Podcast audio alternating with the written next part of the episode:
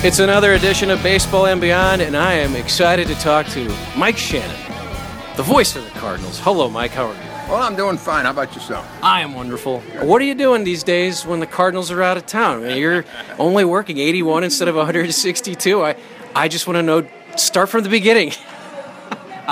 you're staring me down. I'm gonna guess there's a fishing rod somewhere in there. Well, there are a number of things, you know, uh, and you have to be careful with your time.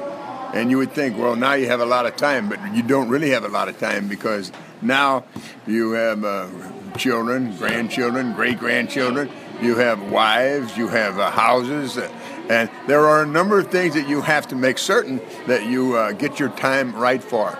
So we're, we may be learning here that you might be the first broadcaster to go back on the road for 160 games. well, that, I don't think that's going to happen, but there, you know, now it's fishing season, and we're getting into. Uh, uh, uh, what we might call hunting season, so you have to prepare for that. And I check with my uh, mentor, Mr. Schoendienst, to see where which way the wind is blowing because he knows all. And uh, so I always make certain that I talk to Mr. Schoendienst about uh, what he thinks is going to happen during the hunting season. That's what I was going to say. Who makes the schedule more, uh, Mrs. Shannon right now or Mr. Red Schoendienst? No the uh, schedule is set by the state and the federal government. that is who runs that, and it has nothing to do with uh, Mr. Schoendienst or uh, Mrs. Shannon. Uh, by the way, Mrs. Shannon comes along and she enjoys uh, the outdoors, and that's very important.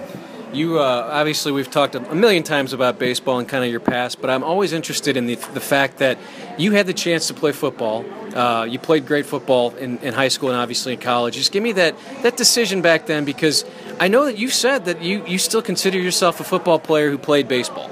Yeah, I think so. Uh, I think when you see athletes today, and it just didn't start uh, 10 years ago or 10 years or 15 or 20 years ago. It started about 40 years ago where our society started to specialize doctors, uh, lawyers, uh, athletes also. Now, you know, when I was uh, an amateur, you played three different sports. You'd play uh, basketball, football, and baseball, or you'd play track and swimming, or tennis, or golf, or something like that. Now, it's very rare that a that an athlete goes into two particular sports. He stays mostly with one sport that he specializes in, and consequently, we have uh, better players at those uh, particular venues than we had uh, 20 or 30 or 40 years ago. They specialized, and that's what our society has become a specialized business. We did hear John Smoltz in his Hall of Fame interview say, though, play other sports. You guys have to not play baseball. Tell me a little bit about what you think of that. Do you think there's too much baseball. 12 months is too much. Well, I think that the, at the professional level that they they work out too much, they play too much. You know, the body needs a chance to uh, reorganize and, and, to replenish itself. I mean, you know, you'll talk to doctors, okay, and when uh, they finally say, just don't do anything, don't take any drugs, don't don't take any aspirins, just rest, all right, because the body really heals itself. And I think there's another part of the business also, and that's the psychological end of it, the mental end of it, okay? You keep grinding, grinding, grinding. Hey, that's why we have vacations. That's why we have weekends. It's been proven that if you want a good workforce, you have to give them time off. They need time off. They need time off to uh, take care of other interests they have, their families. They also need time off from their work and the everyday thought about that work and the pressure of that work. That's a very, very important part of our society. Give it a rest. Don't think about anything. And we, we see that with the professionals now. A, a smart manager will go to a player and say, hey, we got a day off on Thursday, so I'm going to give you off on Wednesday and Thursday and maybe Friday. Or if they always plan it for a day off, okay? And what I want, I've heard managers say, and baseball managers, and football, basketball, leave. Don't pick up a baseball. Don't do anything go whatever you want to do. Go fishing. I've heard managers say, I don't want anybody to come in tonight. I want them to stay out all night. I, I, and tomorrow, I don't want you to come to the ballpark until 20 minutes before game time. Those are psychological moves that really help people. But they, it just seems right now that these guys aren't doing that. You guys didn't. I don't know. Maybe five o'clock you'd get to a seven fifteen game. We know that Matt Carpenter's here at, at, at noon or one and it almost, like you're saying, it almost seems like he's thinking baseball too much. Mean, now he's got a kid, so he's talked about how maybe that'll change. But just the fact that these guys just kind of have gotten into this thing where this is what they do all day, and that and you're saying, like you're saying, maybe maybe we need to back it off a little. Well, you just have to. You what you have to do is budget your budget your time better is what it all amounts to. But because of the electronic uh, age that we're in now, okay, you have so many more things that are available to you that you have to uh, put your attention to, okay? So we didn't have uh, the video like they have now. We didn't have uh, the internet. We didn't have all of that, okay? And you have to take and budget a particular part of your time to those new innovations that we have. If you don't, you're going to get left behind. But you also have to make certain that you don't, you know, it's the same old story, you know. Uh, it's addition by subtraction. We'll get back to the interview in a minute, but I want to tell you about my favorite restaurant in St. Louis. It's Masses. They have five locations. There's one in Newtown in St. Charles, one in Ballwin right off of Manchester. The Winghaven location is fun. Town and Country at 141 and 40. And of course, Bridgeton, the old place. It's Italian fare. Any type of pasta you want red sauce, white sauce. I had a Cajun chicken pasta that is unbelievable. Cajun chicken pasta at an Italian restaurant, and it's unbelievable. They have this beef pepe medallion that the sauce you will not taste anywhere else. Of course, they've got St. Louis style pizza. The Big Al is uh, is a is a fun treat if you're ready for a Big Al pizza. The bartenders are fun. You'll have a great time there if you're with your family or friends. It's stlmasses.com. Each location is different, so if you try going out to Winghaven one time, maybe you'll go to Ballwin the next time and you'll have a totally different experience, but the food will be great.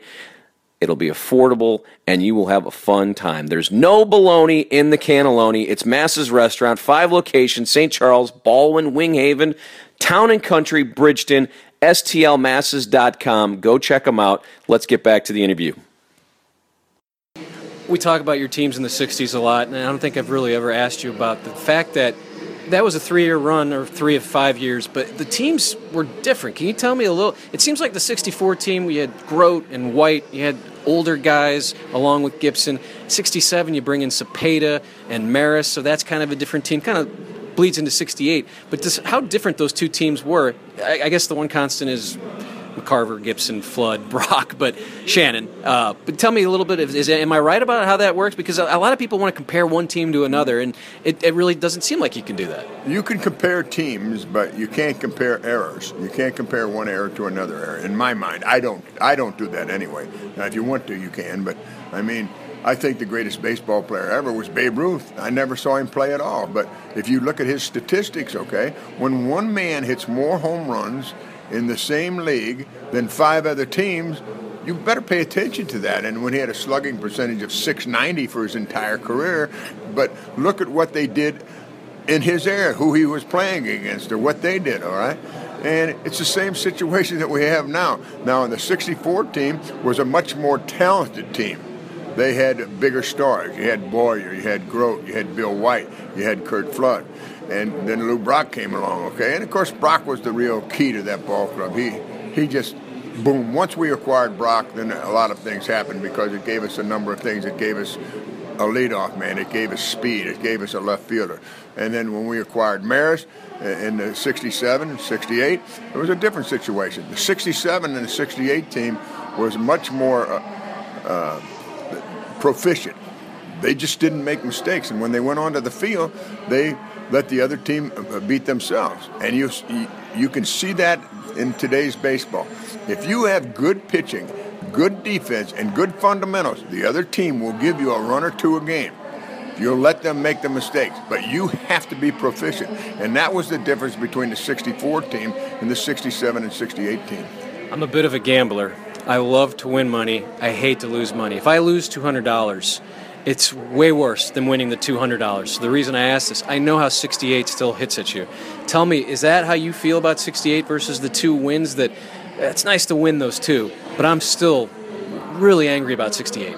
Oh yeah, and I'll be angry angry about 68. Not not angry. I won't I won't say angry. Uh, I don't know what the word is because but you learn more from your mistakes. I always did. I learned more from my mistakes, and I look back and I see those mistakes, okay? In the two wins, 64 and 67, I don't think about the mistakes we made, but I do think about the mistakes we made during the 68 World Series, and I, and I see those mistakes, okay? They're more uh, prominent and profound than the 64 or 67. Sure, I see the hanging uh, breaking ball that I hit off of uh, uh, the great left-hander Whitey Ford in the 64 series, and I saw all the great home runs that were hit, and then in 67. But, you know, players today, they ask me, and say, hey, what's the difference between the teams that you played on and the teams that I play on? And I said, it's simple, Gibson.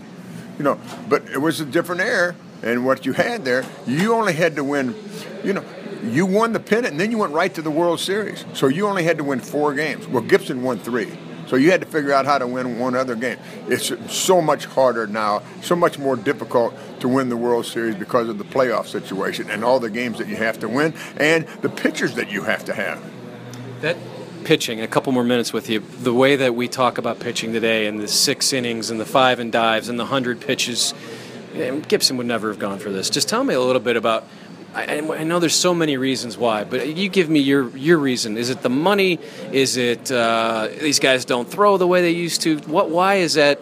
It just it gets really infuriating when you see aces that can't even do this every night. It's a combination of a lot of the things that you mentioned. Okay, first of all, uh, it's a combination of in the minor leagues. Okay, they do not stress and put stress on players. Uh, because of a number of reasons, okay? So, in other words, the, the very talented guy, that first round draft choice is a pitcher, okay? He's a, he's a, there's no way that he's not going to be a big leaguer, okay? So you really want to be protective of it. So he can only throw 100 pitches.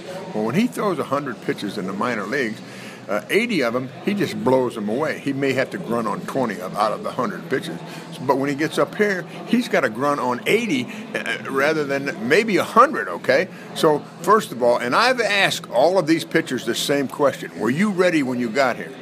I'm talking about that the guy that was a no miss. He was a big leaguer. I'm talking about the Carpenters and so forth and so on. Every one of them, everyone said they were not ready physically and they weren't ready psychologically or mentally either because they never were put to the test before they got here. And then when they got here, they were put to the test. Well, it's much easier to learn at the minor league level because you don't have all that attention. But there are there are other reasons also. You have the reasons of the financial situation. You have you know the monetary uh, part of the business. You have the business part of the business. You have the medical part of the business. All of those have changed, so you cannot compare once again one era to another era. But I will say this, and you have to remember that they have reduced the mound, the height of the mound. That's in my mind. That's very, very important because a lot of these guys injure themselves because of that mound being lower, and that's a medical, that's a medical situation. But you know, you have to put everything together, and it's not that easy to do. And let's don't forget about the agents that are in this business now, also. A couple more minutes, a couple stories. I love a Mike Shannon story. I have not heard this one, so I want you to kind of describe it. The day that the great Stan Musials at Wrigley, one of his last nights, and they say starting at first base, Mike Shannon. Tell me all about that day at Wrigley. I've heard about this story. Well, it's true. Uh, uh, right before the game, it was it was Stan's last year, and he had gone around the league, and everyone knew that it was his last year, so they had prepared for it, and they had Stan Musial days, and so we got to Wrigley Field, and the last day, Stan was kind of wore out, so he told the manager, he said, "Hey, I'm not ready to go today." So the manager came to me, he said hey, Stan's not going to play today. You're going to play left field. So I go out in left field, and there's a guy. He he said, hey, Mike. He said, uh, well, he, he, said, hey, Shannon, where's uh, where's Muse? I said, well, he, he, he's not playing today. He said, You mean I drove 500 miles to watch you play left field? I felt so sorry for the guy because I could understand what he, you know, you can, he brought his son with him. You know, his son was like about eight or nine. And you can imagine a 500 mile drive. He's telling about his, he's telling his son about Stan Musial and everything. And he gets there and Musial's not playing. He was rather disappointed. So about, I don't know, about the third or fourth inning, I went in and Stan was taking a nap. Today, Stan, you got to help me out here. And I explained the situation to him. I said, sign this ball for me. And I took the ball out and I gave it to the guy stand by Stan Musial. Hey, Mike, come on, Mike, let's go. so you won a fan that day. Yeah. You guys had uh, you traveled and you had I mean, you were with some great names, so you always run into great names. I've heard the Jonathan Winter story; it's great. But did you ever get a chance to run into like Frank Sinatra, Rat Pack guys, or what's your favorite f- famous person, celebrity? If you have one story, one one that maybe we haven't heard, or something. I'm thinking Sinatra. I feel like you and Sinatra together would be something interesting. Anything close to that? Well, we had an off day on a Monday, and we played Tuesday night in uh, San Francisco. So I I uh, arranged for an airplane to fly us to Lake Havasu, and we fished, okay, all day Monday. So then we were going to fly. It was a it was a private plane, and we were going to fly fly from uh, Lake Havasu to San Francisco for our Tuesday night game. This is Monday night. So I said to the pilot, I said, uh, "Hey, don't we go right over Vegas?" He said, "Yeah." I said, "Well, just drop us off in Las Vegas." And I had a friend there, and so anyway, we got there, and he arranged for some rooms, and then said, "Hey." Uh, is there? Can we see a show? Yeah, you got 15 minutes to get down to get dressed. So we get the guy's waiting for us. He's waving. Come on. So I go down. The next thing I know, I have my, my left elbow on the stage, and I said, "Oh, I know I'm in trouble now." And I look across, and there's Mimi and Hines, and so it's Sinatra playing. So that's when he owned the Budweiser wholesalership out in Orange County. So he's right in the middle of his show. He's going, oh, playing these great men, and, and you could hear a pin drop, and he stops, and he walks over, and he looks down at me, and he said, "Hey, does the boss know you guys are here?" oh no. the chairman's asking about yeah. the boss. Yeah, right. Who was it? Uh, uh, Gussie Busch at the time Right. because you know he had the Budweiser wholesalers, Right. whole, the Budweiser wholesalership in, in Orange County, and of course we. so anyway, and I'm going, oh no, no, no. But I, I was fortunate enough to see him. Uh, uh, play three different times, but uh, Sammy Davis Jr. He was the best entertainer that I've ever seen. Uh, those guys were unbelievable. When you talk, and it was just uh, their talent. There wasn't any of the fireworks and all of this and that. Sammy Davis Jr. I saw him at the uh, Shoreham Hotel in Washington D.C. with Maris and I, and. Uh, you know, it was uh, you had a day we had day games back there, and so he came out and let me tell you what he came the standing ovation. He came back out and played some more, and standing ovation. He came back and he just kept playing. I mean, he loved it. He was just a phenomenal entertainer. But the list goes on and on. John Wayne, I had a great story about John Wayne and uh, Stan Musial having breakfast. So the bill comes and and they were arguing over the bill, and so so. Uh, Wayne says to uh, Stan, he said, Stan, let me get this check. I want to show you something. So the check comes and it's, I don't know, $14 or something. So he writes a check, signs it John Wayne. Stan says, what are you doing? He said, they'll never cash it.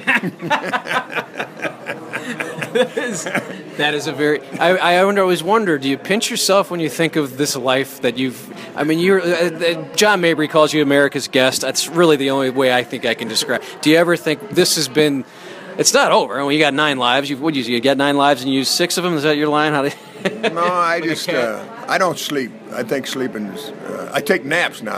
I learned that from Musial. I watch Musial all the time. See, I, I, I knew Stan when I was in high school, okay, because I played with his son in, in high school. So I watched him, and I watched people over the years and how they uh, took care of themselves and how they uh, handled themselves.